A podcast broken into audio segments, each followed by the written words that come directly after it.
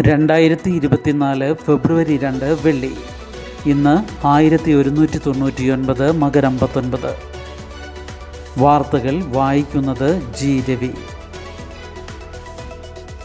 Railway വികസനം കേരളത്തിന് രണ്ടായിരത്തി എഴുന്നൂറ്റി നാൽപ്പത്തി നാല് കോടി. പാത ഇരട്ടിപ്പിക്കലിന് മികച്ച പരിഗണന ശബരിപാതയ്ക്ക് വീണ്ടും നൂറ് കോടി. കേരളത്തിലെ റെയിൽവേ വികസനത്തിന് രണ്ടായിരത്തി എഴുന്നൂറ്റി നാൽപ്പത്തി നാല് കോടി രൂപ കേന്ദ്ര ബജറ്റിൽ നീക്കിവെച്ചു. കേരളത്തിലെ പാത ഇരട്ടിപ്പിക്കൽ പദ്ധതികൾക്ക് മികച്ച പരിഗണന ലഭിച്ചു. കേരളത്തിന് ചരിത്രത്തിൽ ഏറ്റവും കൂടുതൽ തുക റെയിൽവേ വികസനത്തിന് അനുവദിച്ചത് ഇത്തവണയാണെന്ന് കേന്ദ്ര റെയിൽവേ മന്ത്രി അശ്വിനി വൈഷ്ണവ് പറഞ്ഞു. രണ്ടായിരത്തി ഒൻപത് പതിനാല് കാലത്തെ യു പി എ സർക്കാർ അനുവദിച്ചതിന്റെ ഏഴ് മടങ്ങാണ് ഇപ്പോൾ അനുവദിച്ചിരിക്കുന്നത്. അന്ന് മുന്നൂറ്റി എഴുപത്തിരണ്ട് കോടി രൂപയാണ് അനുവദിച്ചത്. ട്രാക്ക് നവീകരണം സ്റ്റേഷൻ വികസനം മറ്റ് വികസന പ്രവർത്തനങ്ങൾ എന്നിവയ്ക്കാണ് കേരളത്തിന് സഹായമെന്നും മന്ത്രി പറഞ്ഞു. സിൽവർ ലൈൻ കേരളവും ഉപേക്ഷിച്ചു എന്ന് അശ്വിനി വൈഷ്ണവ്. സിൽവർ ലൈൻ അർദ്ധ അതിവേഗ ട്രെയിൻ പദ്ധതി സംസ്ഥാന സർക്കാർ പോലും ഉപേക്ഷിച്ചുവെന്ന് റെയിൽവേ മന്ത്രി അശ്വിനി വൈഷ്ണവ്. കൂടുതൽ എന്തെങ്കിലും അറിയണമെന്നുണ്ടെങ്കിൽ സംസ്ഥാന സർക്കാരിനോട് ചോദിക്കണമെന്നും അദ്ദേഹം പറഞ്ഞു. കേരളത്തിലെ ട്രാക്കുകളിൽ വളവുകൾ നിവർത്തിയാൽ വന്ദേ ഭാരത് ട്രെയിൻ നൂറ്റി കിലോമീറ്റർ സ്പീഡിൽ വരെ ഓടിക്കാനാകും. ട്രാക്ക് നവീകരണത്തിന് സംസ്ഥാന സർക്കാർ സ്ഥലം ഏറ്റെടുത്ത് നൽകേണ്ടതുണ്ട്. നിരവധി പദ്ധതികൾ സംസ്ഥാന സർക്കാരിന്റെ ഭാഗത്തു നിന്നുള്ള നടപടിക്ക് കാത്തുകിടക്കുന്നുണ്ട്. പാർലമെന്റ് സമ്മേളനം നടക്കുന്നതിനാൽ ഇപ്പോൾ അതേക്കുറിച്ച് പറയാനാവില്ലെന്നും മന്ത്രി പറഞ്ഞു. ശബരി റെയിൽ പദ്ധതിക്ക് മുഖ്യ പരിഗണന നൽകുന്നുണ്ടെന്നും രണ്ട് അലൈൻമെന്റുകൾ പരിഗണനയിലുണ്ടെന്നും മന്ത്രി പറഞ്ഞു. ശബരിമലയോട് ഏറ്റവും അടുത്ത് പാതയെത്തിക്കുകയാണ് ലക്ഷ്യം. ആശാവഹമായ പുരോഗതിയാണ് പദ്ധതിക്കുള്ളത്. സഭ നടക്കുന്നതിനാൽ വിശദാംശങ്ങൾ വെളിപ്പെടുത്താനാകില്ലെന്നും അദ്ദേഹം പറഞ്ഞു. ഗ്യാൻവാപ്പി മസ്ജിദ് സമുച്ചയത്തിൽ രാത്രി തന്നെ പൂജ നടത്തി. സുപ്രീം കോടതി തിരിച്ചയച്ചു മസ്ജിദ് കമ്മിറ്റി ഹൈക്കോടതിയിൽ. ഗ്യാൻവാപ്പി മസ്ജിദിലെ ഭൂഗർഭ അറകളിലൊന്നിൽ പൂജ നടത്താൻ അനുമതി ലഭിച്ചതിന് പിന്നാലെ കഴിഞ്ഞ ദിവസം രാത്രി തന്നെ ഹിന്ദു വിഭാഗം പൂജയും പ്രാർത്ഥനയും നടത്തി. വാരണാസിയിലെ ചില പ്രദേശങ്ങളിൽ സംഘർഷ സാധ്യത കണക്കിലെടുത്ത് പോലീസ് ഇന്നലെ ഫ്ലാഗ് മാർച്ച് നടത്തി. ബുധനാഴ്ച ഉച്ചയ്ക്കായിരുന്നു വാരണാസി ജില്ലാ കോടതിയുടെ ഉത്തരവ്. ഏഴു ദിവസത്തിനകം തുടർ നടപടികൾ സ്വീകരിക്കാനായിരുന്നു നിർദ്ദേശം. ബുധനാഴ്ച രാത്രി പത്തരയോടെ കാശി വിശ്വനാഥ ക്ഷേത്ര ട്രസ്റ്റ് ഭാരവാഹികൾ മസ്ജിദ് പരിസരത്തെത്തി. മസ്ജിദിലെ വുളുഖാനയ്ക്ക് അതായത് അംഗശുദ്ധി വരുത്തുന്ന സ്ഥലത്തിന് അഭിമുഖമായുള്ള ബാരിക്കേഡുകൾ നീക്കി അകത്ത് കടന്നു. സ്ഥലത്ത് വലിയ പോലീസ് സുരക്ഷ ഏർപ്പെടുത്തിയിരുന്നു. കോടതി ഉത്തരവ് പാലിക്കുകയായിരുന്നുവെന്നാണ് കലക്ടർ എസ് രാജലിംഗം പ്രതികരിച്ചത്. ഉത്തരവ് രാത്രി തന്നെ നടപ്പാക്കാനുള്ള സാധ്യത ചൂണ്ടിക്കാട്ടി മസ്ജിദ് കമ്മിറ്റി ബുധനാഴ്ച രാത്രി സുപ്രീം കോടതിയെ സമീപിച്ചെങ്കിലും അനുകൂല തീരുമാനമുണ്ടായില്ല. ആദ്യം അലഹബാദ് ഹൈക്കോടതിയെ സമീപിക്കാൻ സുപ്രീം കോടതി ഇന്നലെ നിർദ്ദേശിച്ചു. തുടർന്ന് ഹൈക്കോടതിയിൽ acting chief justice M K Gupta അധ്യക്ഷനായ ബെഞ്ചിന് മുന്നിൽ വിഷയം ഉന്നയിച്ചു. കോടതി ഏഴ് ദിവസം സമയം നൽകിയിരിക്കെ ബി ജെ പി ധൃതി പിടിച്ചു നടത്തിയ നീക്കം മുസ്ലിം വിഭാഗം നിയമപരിഹാരം തേടുന്നത് തടയാനാണെന്ന് സമാജ്വാദി പാർട്ടി നേതാവ് അഖിലേഷ് യാദവ് ആരോപിച്ചു.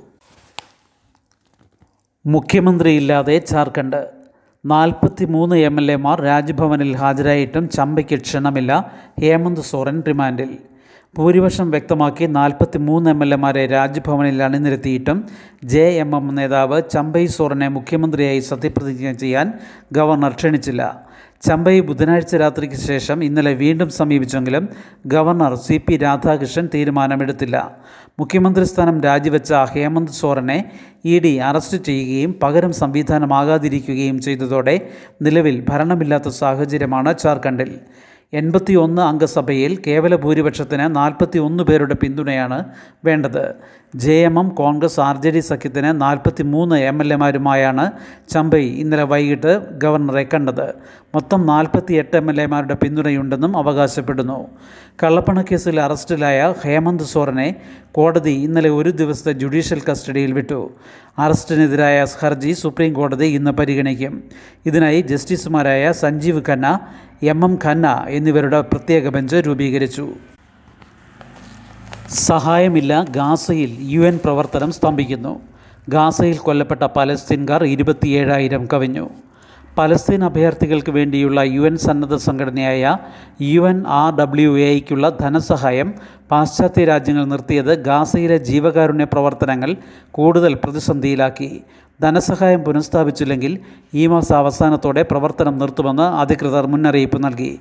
അതിനിടെ ഇസ്രായേൽ ആക്രമണങ്ങളിൽ ഗാസയിൽ കൊല്ലപ്പെട്ട പലസ്തീൻകാരുടെ എണ്ണം ഇരുപത്തിയേഴായിരത്തി പത്തൊൻപതായി വർദ്ധിച്ചു.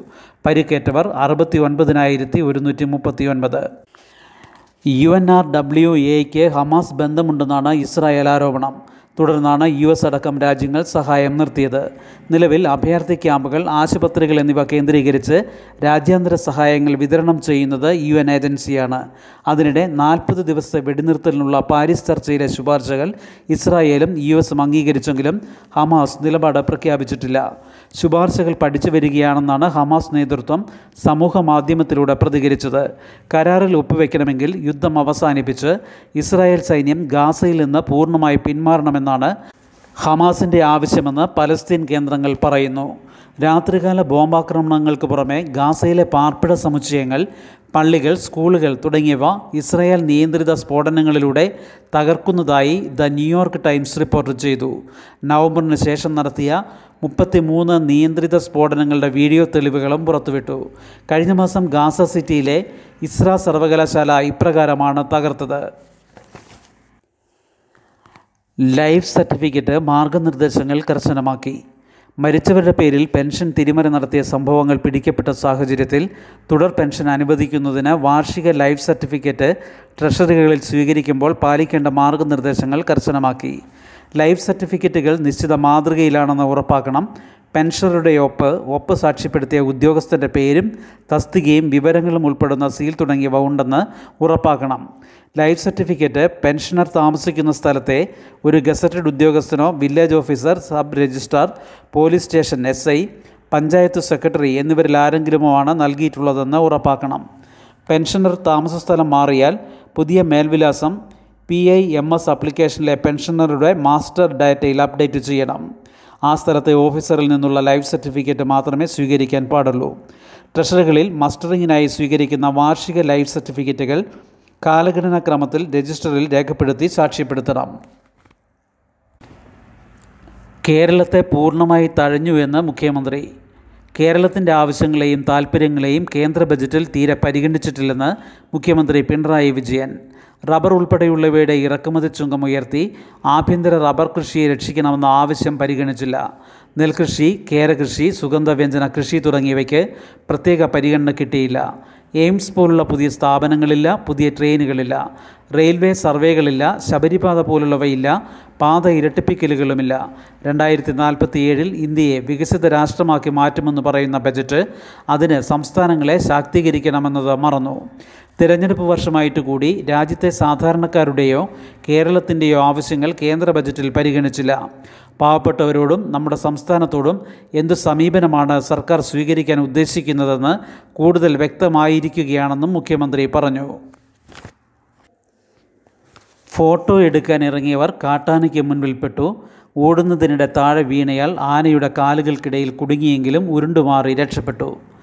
ബന്ദിപ്പൂർ മേഖലയിൽ വനപാതയിലിറങ്ങി കാട്ടാനക്കൂട്ടത്തിന്റെ ചിത്രമെടുക്കാൻ ശ്രമിച്ച സഞ്ചാരികൾ കാട്ടാനയുടെ ആക്രമണത്തിൽ നിന്ന് അത്ഭുതകരമായി രക്ഷപ്പെട്ടു.